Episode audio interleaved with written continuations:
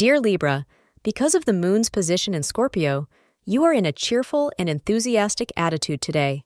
Nothing is impossible, and every difficulty has a solution, which is your daily resolution. If you opt to talk about your concerns with someone special, you might be in your so called happy place.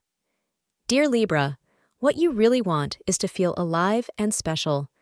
If you retain this mindset and don't worry too much, you'll be able to make significant progress in your life. The hours of 9:30 a.m. to 10:30 a.m. are regarded as lucky for you. Your lucky color for the day is yellow. Today will test your patience a bit. You are feeling slightly restless and irritable. As with every day, your job is to maintain your cool and make sure you don't say anything to your loved one that you don't truly mean. Talk it through. Don't go to bed mad tonight. Thank you for being part of today's horoscope forecast. Your feedback is important for us to improve and provide better insights. If you found our show helpful, please consider rating it. For an uninterrupted, ad free experience, simply click the link in the description. Your support helps us to continue creating valuable content. Thank you for being here and see you tomorrow.